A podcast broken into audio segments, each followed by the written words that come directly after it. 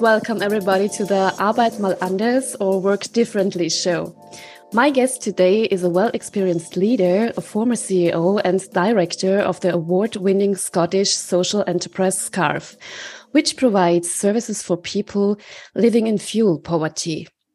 Not only that, he has been a practicing Buddhist for more than 20 years, and he is the author of the newly published novel, The Buddhist CEO, where we follow the spiritual path of CEO Hamish. So, very glad to have you on this show, Thane Lawrie. Thank you very much for having me on, and I'm very glad to be on the show. So, thank you. Thanks. So I uh, think it's quite obvious the novel has some autobiographical reference. How much um, of the novel is about your life as a Buddhist leader? And uh, why did you choose to write a novel and not a non-fiction book? Okay. Um, I when I when I first had the idea for the book, I did initially think about writing an, auto, an autobiography, a pure sort of autobiography of my own life. But quite quickly, when I thought that through, I kind of felt uncomfortable with that, that maybe that wasn't the moral thing to do. So, Scarf, the company, hadn't asked me to write about it. The people who I worked with hadn't asked me to write about them. But I felt that was unfair. But I still wanted to write a story that was um, I felt was really worth telling, um, mm. which was about a Buddhist leader yeah trying to lead so i felt that i took elements from my own my own career and my own life as a buddhist and a ceo and i also was able to bring in lots of stories and ideas from other ceos that i got to know well along the way. So there was a, a rich um, tapestry of information to choose from around around ceos so i felt it was unfair to do a pure autobiography but there is there is elements of my life in there. I'm not hamish the main character. There's a lot of, there's a lot of thing in hamish and uh, why did I choose to write it as a novel uh, rather than as non-fiction? Well, I think there's a lot of books written about leadership, and I enjoy them all, but a lot of them are non-fiction, sort of telling you how to be a leader. Mm. But actually, none of them actually get really down to nitty gritty. How does a leader actually feel? How do they actually think when they go home at night? What do they think when they're sitting with their head in their hands, when they're dealing with a very stressful situation? So I just felt as a novel I could bring that closer to readers and really explore that deep and difficult experience that um, that comes with being a CEO or a senior leader. Hmm. Yes, before we uh, do the deep dive into the novel and the inner struggles of uh, being a Buddhist CEO, um, my question is how did you come in contact with Buddhism? It's not so common in the Western world, so maybe you can explain a little bit to us. Yeah, I live in northern Scotland, so there's not that many Buddhists in northern Scotland. There are some, but it's quite rare here too in some ways. Um, I suppose I'd always been drawn to Buddhism on a superficial level from a young from a young age, even in my teens. Just that image of the Buddha, as one behind me, behind me there, um, I just certainly with that serene and peaceful pose that the, the Buddha is often depicted in. I suppose maybe in my late teens, I didn't necessarily always feel peaceful, all that teenage angst and what's going to happen in my life. And there was something about this just drew me in. I felt I would like to be peaceful like, like the Buddha. So superficial reading of it to start with, um, sort of drew me in a little bit. Then I heard about a local group in my area that there was a, a Zen Buddhist group, and you were invited. I was invited to go along and just try it one night.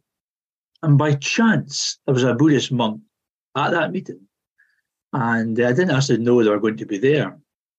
But this monk, he made a huge impression on me, just the way he acted. He was down to earth. He was grounded he was peaceful, but there was nothing exaggerated. He felt quite normal, quite human. And he gave a talk that I almost still remember the words to this day. It just was like, and it wasn't like anything I'd ever heard before. It just made so much sense. He talked about acceptance in our life and, um, mm. you know, being present to our lives and being grounded and, and being content and living in the moment. And things made so much sense, but I never heard I never heard anybody until that moment really explain it in that way. And from that moment on, I was, I suppose I was hooked on Buddhism. I almost fell in love with Buddhism. And uh, from there, I went along with that group regularly and I got to know the monks and um, go, I went on retreats to a monastery and my interest just grew and grew over the years until one day I said, that's it. I'm a Buddhist. and I came out in the world and, and admitted it to everybody. And uh, I, have never looked back. I've, it's something that's guided me all my, all my life, mm. all my adult life. And what you what you said about the values, the Buddhist values, um, and what you learned as uh, practicing uh, Zen Buddhism, is quite the opposite to our Western world, which is not being in the present, not being in the moment, always wanting much more and more, uh, never being content. So maybe you can um, relate to this, um, or we we could talk a little bit about this. Um, what's your what's your opinion if you if you see it from this kind of perspective? Yeah, I mean, I can't. I, am a Buddhist. I, I, have no. I have no interest in trying to make MD else a Buddhist. I should just say that. It's, I don't have that kind of view, and Buddhism doesn't really have that notion either. And I don't see Buddhism as being better than other religions, or even just somebody who's moral and is non-religious. I think we can all come to a peaceful life. I've just found the teachings of Buddhism very, very um, useful. You're right. I think it's one of the things that Buddhism or that kind of life offers in the modern world. It's one of the things that attracted me to it that um, yeah, happiness can often be. I think there's a lot of confusion in society, uh, and I still have elements of confusion in me. I'm not perfect in any way at all, but you know, to be people are wondering, I have a good job, or I am a leader, and you know, in, in theory, I should be happy, I should be content. But maybe they question themselves and think, well, I have all this, but there's still this unease or within within me. I think that's common in the Western world and maybe even beyond the Western world. There's maybe a confusion about, you know, how, what is happiness. And uh, Buddhism doesn't discount some of these things. Some of the monks I've met say there's nothing wrong with going for a meal or going to pictures or going to a show and enjoying yourself. But true happiness from a, a Buddhist point of view comes from being in now, being in the now, in the moment. Some people have even said the Buddha discovered now. And uh, maybe that sounds, some people might think, what does that mean? Well, if you ever sit down and just listen to your mind quietly, you're quite often thinking about the past. You're looking up Thane, I'm looking at the call, who am I going to be meeting soon? What are, what are they going to be asking me? You know, what am, I, what am I doing after this? What's happening tomorrow? I hope this is going to happen. I hope that, I hope that, I wish that didn't mm. happen in the past. Whereas Buddha said you can be present to your life, and very much the Soto Zen approach of what the life is I would be fully present to you and I in this conversation. Mm. Have a mm. more deeper conversation because we're not thinking about other things or in a rush for it to end. Um, can we, when we walk down the road, be fully present to walking down the road?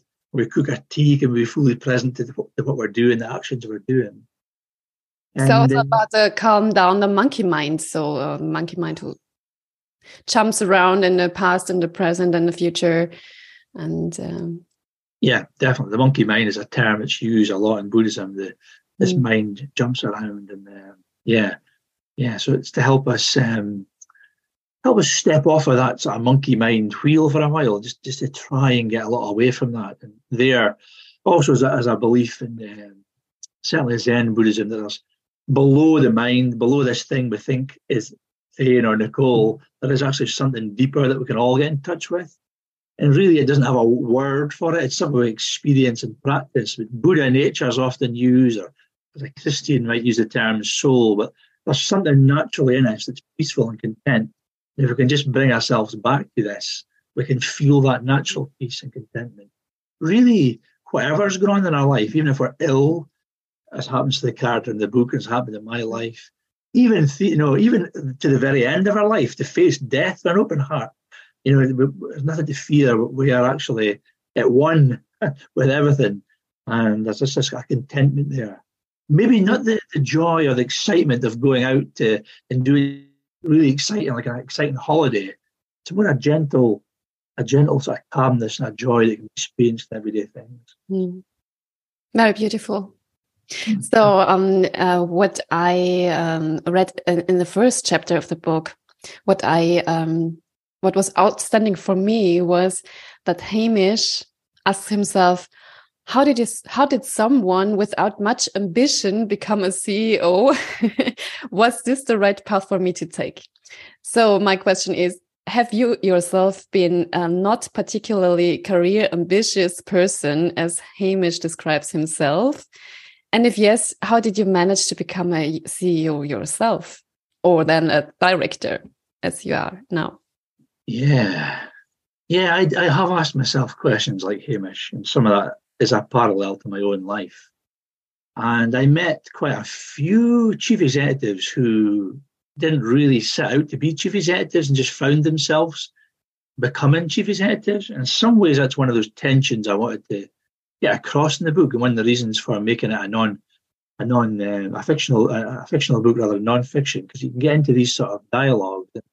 I think it's some of the you know, the complicated things that go on in CEOs' minds. Maybe they didn't set out to be to become this, but they, end up there, and how do they deal with that? But for me, I think Buddhist Buddhism played its part, uh, some somewhat ironically, in me becoming a CEO, because there's this idea that everything has a, a value, mm. everything has a worth, and going to work is part of your Buddhist practice. So you don't turn it off when you go to work. You know, it's still your practice. So you try and do it diligently. I'm not saying I didn't make mistakes in life, but you, know, you try and you approach your work with a Buddhist mindset to try and do well, be compassionate, know, work reasonably hard, do do do things well. And over time, I just found that that approach, and people can take that approach, they have to be a Buddhist take that approach. I ended up just being finding I was quite good at managing things. I got on with people. People tended to trust me. Um, you know, people people value that I try to do a good job. And found I just started to go up the junior manager jobs, middle manager, senior, and this approach in life seemed to strangely open up opportunities for me in the workplace. And uh, well, eventually I wrote a book called The Buddhist CEO, but in many ways I was the accidental CEO. It was a bit of a strange and unfortunate thing that happened in my own career that I, I was a senior manager, part of a leadership team at the company Scarf. Hmm. And the previous chief executive, who I knew and liked very well and was liked by everyone, died suddenly at 47 years old. Uh, a health complication that nobody knew he had and just, you know, hadn't been picked up. And he just died suddenly. He wasn't even ill before it. Um, but then I found myself being asked to be the CEO unexpectedly. And again, I suppose these tensions and pressures that Hamish thinks about in the book, and maybe many people do in their life in the Western world that was talked about already. Well, if I took this job, one one on one level, I was quite intrigued to see how I could, how I got on. But two, even though I wasn't that ambitious, I could recognise there was more money for me, for the family. I've got two children. Things could be easier. There's these dichotomies. As a Buddhist, in some ways, I wanted to have a more peaceful life, but I was caught up in the world as we all are to a degree. And I could see the benefits this could bring to, to my family life if I took the job on, as well as being intrigued by it as well. But it's slightly different um, if you want to be a CEO because you want to be the CEO with having all the status and the power and and so on. So it's it's slightly different to that. Yeah, yeah, mm-hmm. yeah. What do you think definitely. about what do you think about the promotions of leaders? Because um, in the Western world, we, we talk a lot about also uh, if it comes to the new world of working, we talk a lot about um, being promoted because you are the expert and then you realize oh i don't really want to manage people or i don't, I don't want to really lead people um, in a human way uh, i just want to manage some numbers because that's what i always did as a, an expert. So we um, do have um, bad leaders on the top of um, companies. Um, how could um, a Buddhist um, way um, relate to this or change this? Yeah, I always um, I always think that um, the leaders I've admired, actually what I tried to do at Scarf, and Scarf was actually did actually make it into the prestigious Sunday Times top 100 companies to work for in the UK in six of my seven years in charge, and that was based on anonymous surveys. It wasn't based on me telling a nice story. It was based on you know what the staff actually said anonymously. So we did do something right. And I certainly felt in my journey, and this, this could be uh, extended out to other companies, that if we were going to make, make Scarf as good as it could be, um, make it ambitious to do well as much good as it could and grow, and but for our customers' sake, we're trying to do good, and you, know, you already mentioned we're trying to help people fuel poverty. The main way to do it was actually through changing our culture. So we aimed to have what we call a world class culture. And people would say, What's a world class culture? And um, so I tried to define that. Uh, I actually defined it in a, in a, I wrote it in some of our documents. And in some ways, it didn't matter what I wrote, as long as it was positive. It was a name, you know, it was, it was something to aim for. And you know, so people could write them differently, it's still just as valid. It's something to aim for. This is what our company is going to look like. This is what a world class culture would look like. People would want to work for. People would feel supported here. People would enjoy their job. People would deliver the best for their customers. As a result, our services would flourish. We'd hit all our targets. We would do the things we set out to achieve and maybe more. And we tried to measure that. And we did actually see as, as the culture changed, we, mm-hmm. we actually measured the culture, but we also measured the services. And as the culture improved, everything improved. Everything financially improved. The services that we delivered for various organisations like Scottish Government and local authority, they all improved. So I think a value, it's all about, it was all about values. Um, I didn't walk about scarf telling everybody I was a Buddhist. I didn't hide that, but some people were aware of it. But I tried to bring those values in and involve the staff in the values. Um, we created values that they believed in as well. And we, we, we trained the managers to say we want to treat people well. This is how we're going to do it. We're going to create the culture, and we did, and we did that, and we did it quite well. But and how did you do that? Because I guess our um, uh, listeners would like to know how how do you implement a, new, a culture change, or a, how do you do that? Values are important; they, they are the base base of everything, the, the fundamental um, and crucial. But um, how did you exactly do that? Okay. Well, to start with, I knew that Scarf at the time was struggling a little bit, just a time of change for the organisation. And um, a lot of the people who funded us expect us to, to deliver a certain amount of targets, to help a certain number of people and help them in a certain way. And we struggled to actually meet that. We did meet it to a certain degree, but we didn't meet it as well as we'd like. Mm-hmm. And just from walk, I'd been in Scarf for about four or five months as a manager, a senior manager before I became the CEO. And could, I could tell that morale was low. So first thing we did was we started asking people, or I started asking people uh, in groups. I would ask people, why do you like working at Scarf, and what do you don't like working at Scarf? Mm, the best questions, the two best questions. Yeah, I think they are the two best. Nobody questions. asks. yeah, yeah, absolutely. I think you've got. To, I think you've got to be willing to ask these questions because I was at Scarf CEO for seven years and it still wasn't perfect. Although I put my heart and soul into it and changed it, there were still things we never got to. So anybody thinks there's not things that can't be improved, I think that's kidding themselves. Mm. So things came back quite quickly. Staff felt undervalued. They didn't feel listened to. They felt frustrated. They, they wanted to work for the company because they believed in what it did. That's they wanted to. They enjoyed working for an organisation that did what we did. But they felt the company got in the way. So the IT didn't work. The phones didn't work. And managers couldn't take decisions. Everything had to go through the CEO. So before me. So very quickly, we we did some things very quickly. So we changed. We we very quickly invested in infrastructure. We bought new cars and vehicles because they were old and people felt embarrassed by them. But now they felt proud to, to go out in them because we visited people in their homes quite often. Some of the people went out, we bought them uniforms. We brought in a new phone system, which the delight that brought because they were so frustrated because often we phone customers, customers phoned us, we phoned them and it's all worked. Things were recorded. We could get data from the calls, you know, and sort of stuff. And we overhauled the IT systems. The impact that alone had was incredible because people said, "I've been listened." Mm. Then we brought in people to help us develop the values, and if again the people felt felt listened to, and the values are put on the wall. So we actually put them on the wall uh, on all our offices. We had two main offices, but they're on, uh, the wall, and they also came up in the, everybody's computer in the corner core values. And um, yeah, we brought in other groups. We brought in things like scarf time, where we allowed people to have half a day, a month off, paid to do something for their community. They had to sort of they had to volunteer to do something. Again, it made them feel good. because some of these things had caused great frustrations, we set up groups like we'll, we'll call them Green Scarf. So we tried to make the company environmental. So staff who were involved really wanted to see that happen and start on that. And we're trying to make changes to the, how we ourselves as a company contributed to, I suppose, uh, trying to reduce energy use, etc. We mm-hmm. had something called iScarf, which was around the IT. So it's staff sitting around that. So any frustrations that came up with IT, which were driving people crazy, were raised there. I I actually chaired that meeting. Well, I didn't chair it. The IT manager changed it. I, I attended it.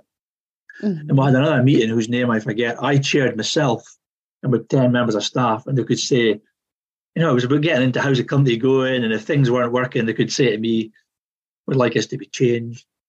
Mm-hmm. We went through a training program of senior managers, our middle managers. We went through our values, how we want to treat people, and uh, treat people with respect, the kind of language we want to use.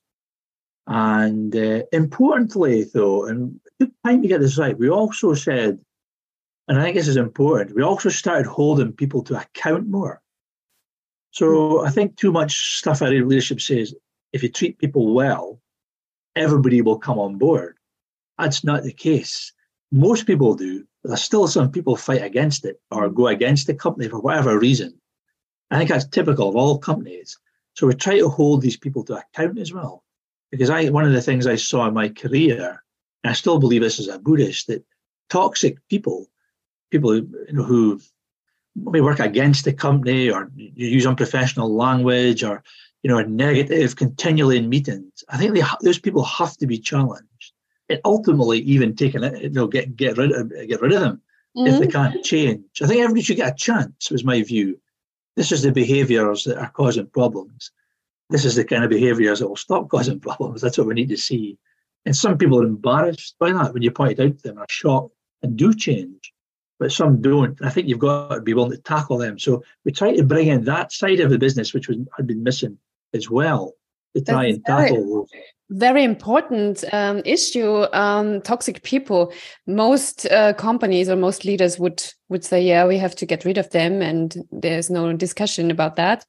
But in the in the novel, um, there's a very um, a very insightful example where Hamish faces a big breach of trust by his employee Elaine, uh, who hacked, kind of hacked the, the IT system uh, to secretly access uh, sensitive personal data and recordings. So she was not trustful anymore. And Hamish uh, suspends Elaine and is deeply hurt about her betrayal. And and we read about that. We, we read about his inner struggle because he he feels hurt. And in the hearing, there, there, there is a, a hearing. Elaine comes up with false accusations and grievances against Hamish. So this is another um, disappointment for him. And um, yeah, maybe we can talk about that because did you experience this discrepancy in your life um, when it comes to toxic employees, or what would you do about that from the Buddhist point of view? Yeah. Yeah, I, I, think there's very few CEOs haven't come across toxic employees and senior managers. So I've come across that in, in many of my, almost all the jobs I've had. There's been somebody might come into that category somewhere. And I've seen leaders who have dealt with it, and I've seen leaders who haven't dealt with it, and I've seen the problems that causes. And um, yeah, the story with Elaine is, you know, it's a fictional story, but you know, I'm drawing upon experiences from myself and from other people other CEOs that I knew to sort of put together a fictional sort of um, mm. example. But yeah, I think partly part of the book is I think it's very dangerous, and I think I fell into it for a while. It's very easy to see the CEO is all conquering, all knowing, all you know, powerful, you know, almost impervious to stress and strain. As I later in the book and examples from my own life. When I got to know CEOs well, I found them all very inspirational people. Mm. There was always something about them I really, oh, I really like Harry. The way you do that's brilliant. You know, so they all had something about them. I just felt, yeah, that's really good. When I got to know some of them personally, and go for coffees and lunches, I was inspired by them all. But they all, I suspected, and just got hints of it, dealt, had issues with stress and really struggled, whether it was sleep or some sort of, you know, I was just, they were always sort of an edge somehow. And I think that's a almost a biological response that we all have. We're all hardwired to sort of fight or flight. And I think, I think a general rule CEOs all have that at some level, my, my experience. Mm-hmm. And I felt that. I felt very human in those moments. Um, yeah, I didn't feel like an all conquering CEO. I didn't feel like the. But I knew I had to deal with it. I knew I had to deal with these situations, just like Hamish in the example in the book. I knew that um, if you allow people to behave in that way, that was an extreme example, but they, these mm. examples exist. The company, the company can never flourish. The company can never live by its values. So, yeah, I think there was moments, you know, I think CEOs have or I've had where you have to deal with things like that.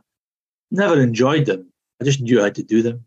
Uh, I knew it was for the better of the company. The only way we could we could make the company flourish. And I also maybe yeah, I just knew. I, think I had to ask myself internally as well: Is this does this fit with my values? And I think I always try to make it that way. So I think at one point Hamish says in the book, even when he goes to suspend Elaine, he says compassion can be here. He, he follows. He tries to. Although he's annoyed, he still tries to speak to her in a clear way that's direct but to the point. But he doesn't make a fool of her. He's clear and he's he's direct. And even when he goes to the uh, employment tribunal hearing, he, he, resolves before he goes in, he's not going to say things that are exaggerated. He's going to tell the truth. Mm-hmm. He thinks that's enough, of course.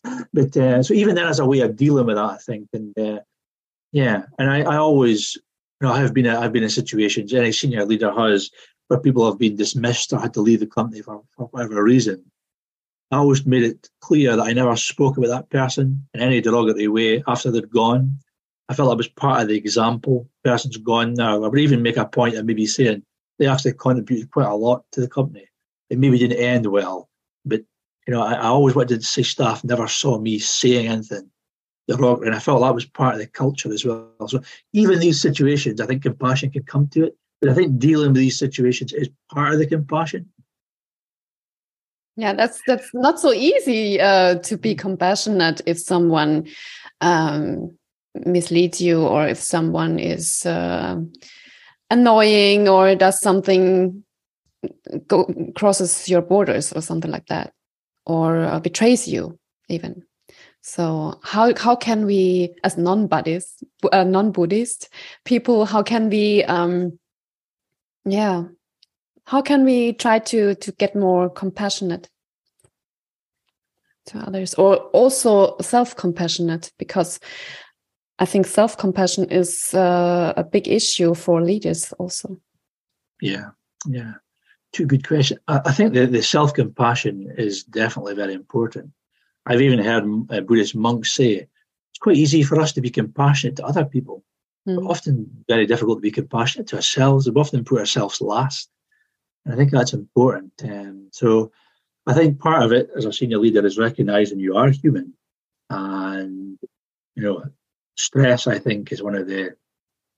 I don't know if it's fully understood stress. I know that neuroscientists we understand more and more, but I think it's not good for us to live under a lot of stress. I think we know that now that there's silly, you know, funny things to our minds, and we really got to watch ourselves. It doesn't matter how good we are, leading a company, running a company, we're still under the same uh, processes in our brain. We've got to be very careful. So I think you know, making sure there's time for ourselves. I meditate. I find that very useful.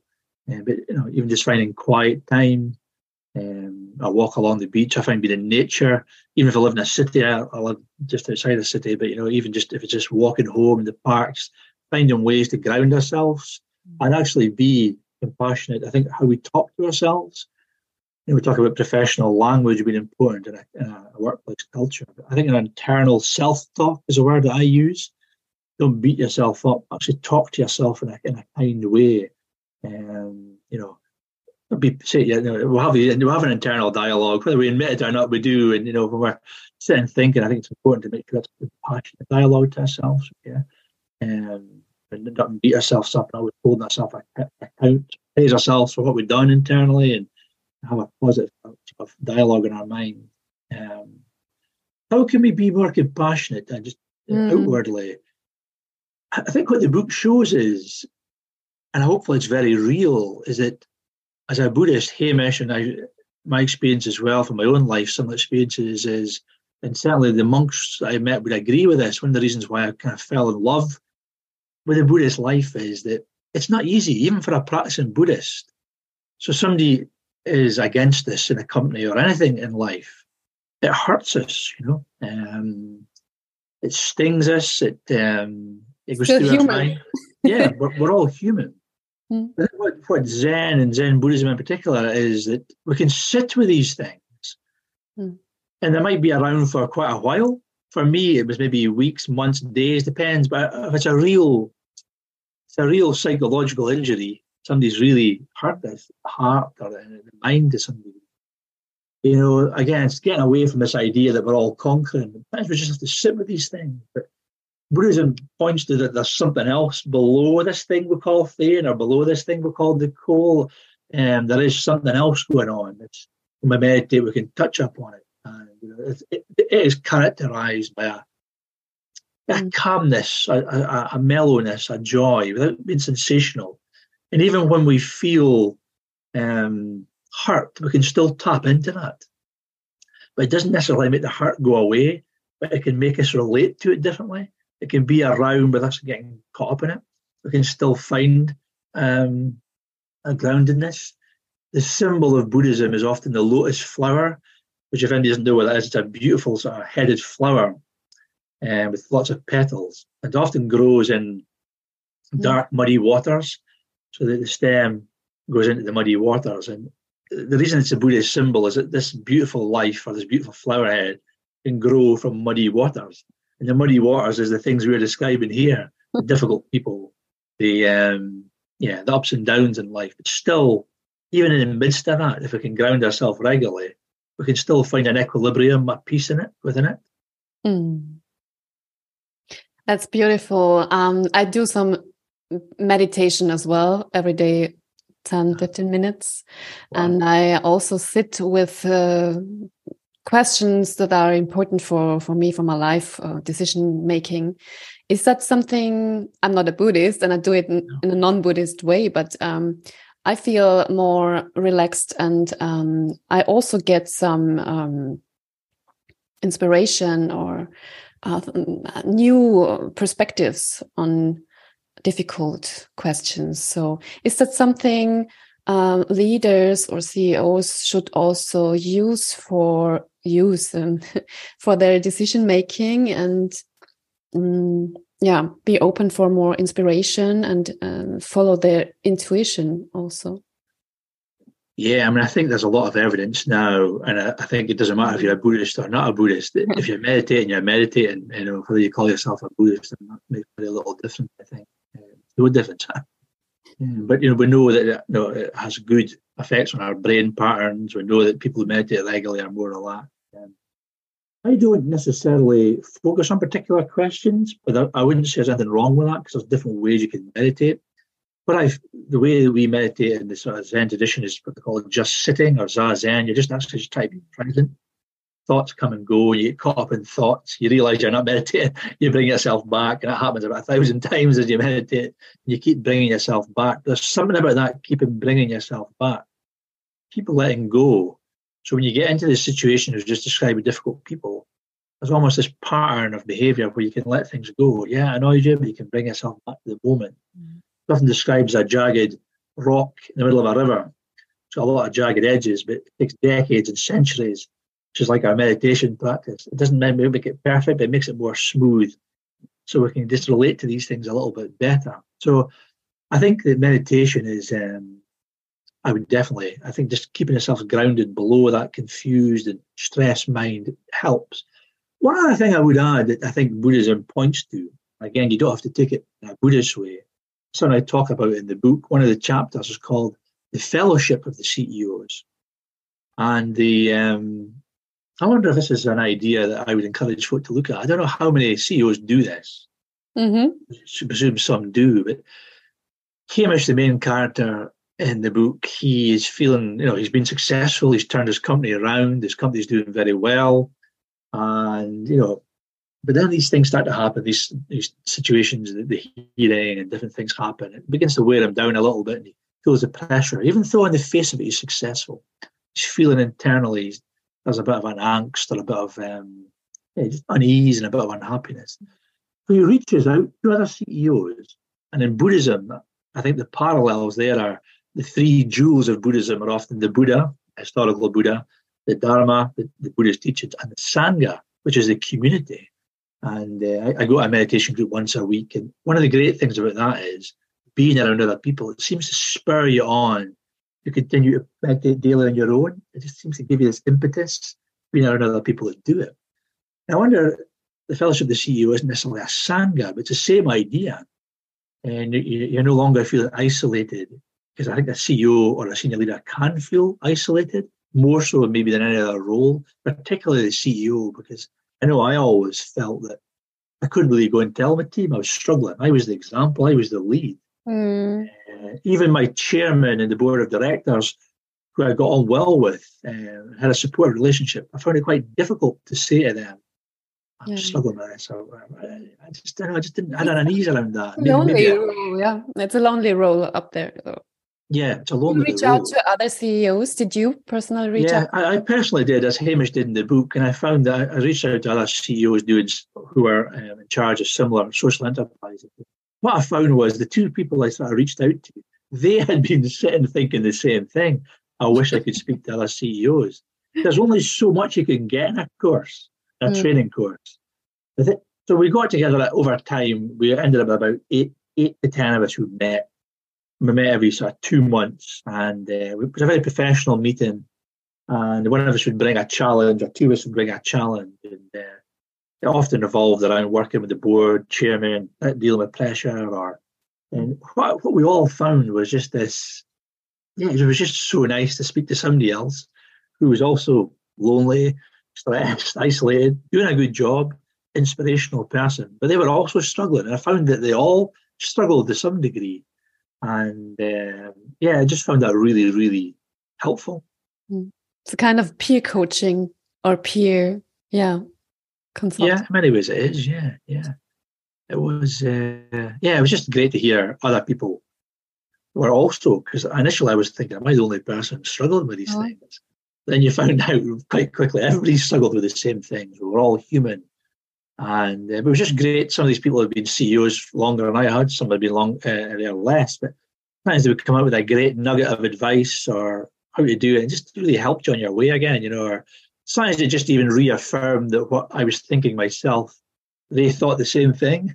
Quite often, no, you're you're doing the right thing. So, mm. but I found that very beneficial. And this meeting, all it's never, it's always stayed. What, what happened in that meeting was said in the meeting stayed between ourselves. It was very professional and it felt mm. very safe and, and supportive. Yeah, I think that there's so many uncertainties in the outside today with the Ukrainian war and the inflation and the energy shortage and the disrupted markets and so on and so on.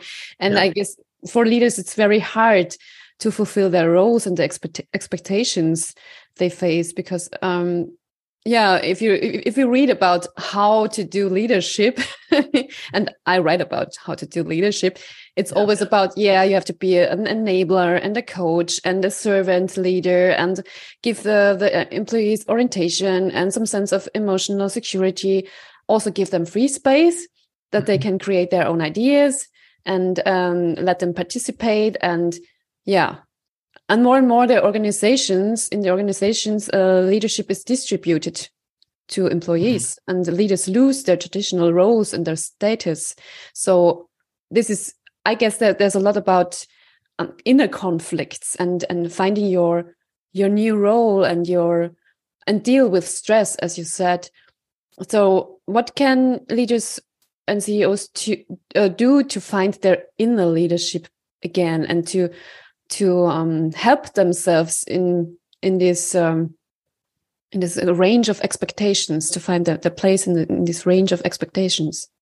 Yeah yeah it's very difficult i think it's very mm. difficult but um, some of the things that helped me i actually felt um, because it, the, the SCARF had been quite hierarchical before i got there it's not a criticism of the past it was a different organization and we're kind of modernizing things. So it needed to change.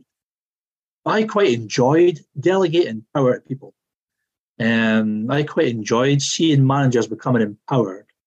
Mm. and seeing them sort of, oh, I, I, I, get there, I get to decide this, and and seeing that trickle down. So I found that quite good. But what I often found in organisations was um, where the confusion, where there was confusion about you know roles, and you're saying you know, lo- you know, losing that sort of traditional role, was it's where it lacked clarity.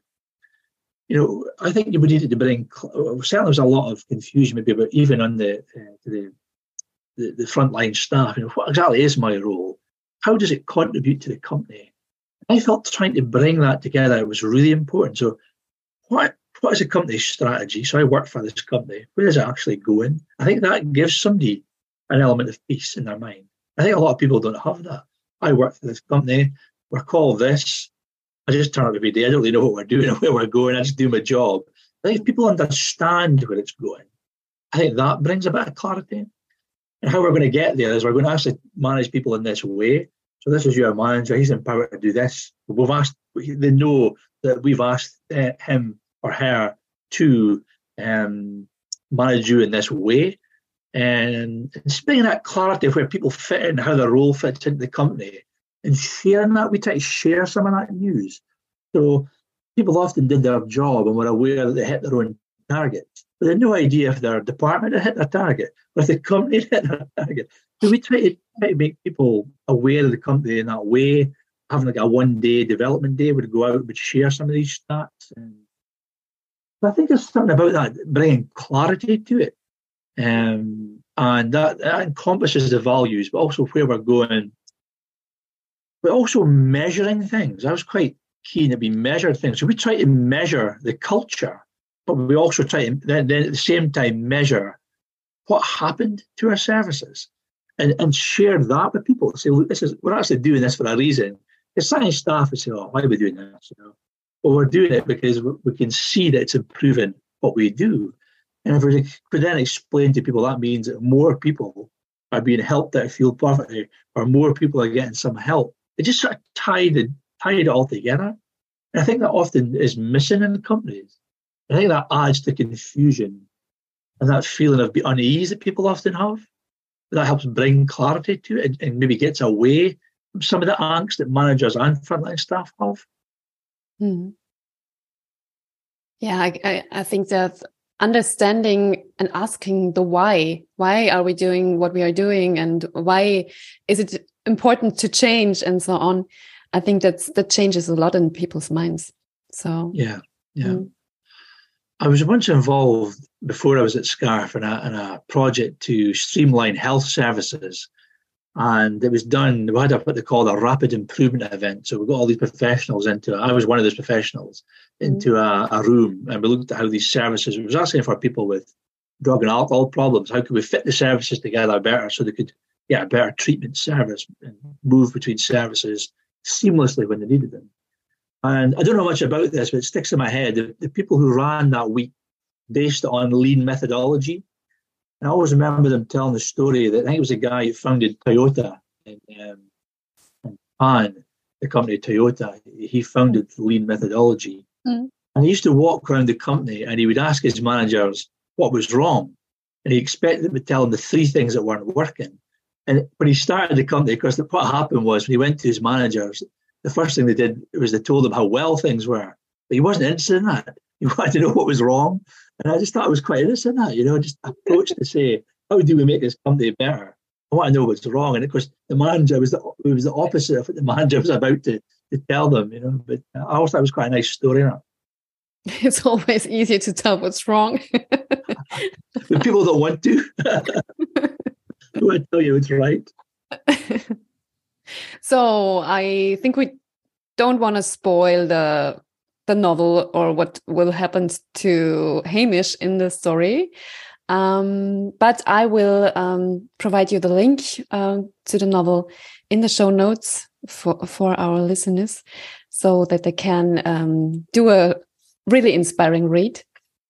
Thank you. And um, maybe um, to come to a, an end or last question is what did your employees say to the book? did they read it? And um, yeah, what what is your your contribu contribution to your company with this book? What what did you? I think you you wrote it for other leaders um, and to get inspired, but maybe there's an, a side effect to your own company. Yeah, maybe there's been quite a lot of interest from staff in the in the book. I, I, because I'm the vice chairman, I'm not there every day now. I'm there more for board meetings. But when I held held my book launch locally in Northeast Scotland, there was some some of the Scarf staff came to it, and when I do post on LinkedIn, there's a lot of Scarf staff like it. So um, yeah, it seems to be a bit of interest. I'll be back in the company soon, but I know a few of them have bought it. Um, when I stepped down as a chief executive, I uh, wrote a paper for the board when I became someone from chief executive, the vice chairman. And I did actually say we should, you know, really think about the. But we always thought about our staff, but maybe we should really think about our chief executive and our senior staff, and how well they are, and, and look into that and, and, keep an eye on that. So that has been taken on board, I think, by the board. They've always looked after me very well, anyway. But um, I want to say that you know, you know, ill health from stress is just so so common now. Mm. And more and more I speak to people, I think it's even more and more common than I thought, particularly among senior leaders. And there's that danger of that stress making them become ill. And uh, we, so we talked about that openly. Mm. And um, yeah, uh, so actually we discussed that as a board, so we don't want that to happen to our to our senior staff or any of our staff. So a number of things we've done to try and try and mitigate that. I think that's hopefully a bit of a legacy I've left from that, that we're going to make sure that we look after people well.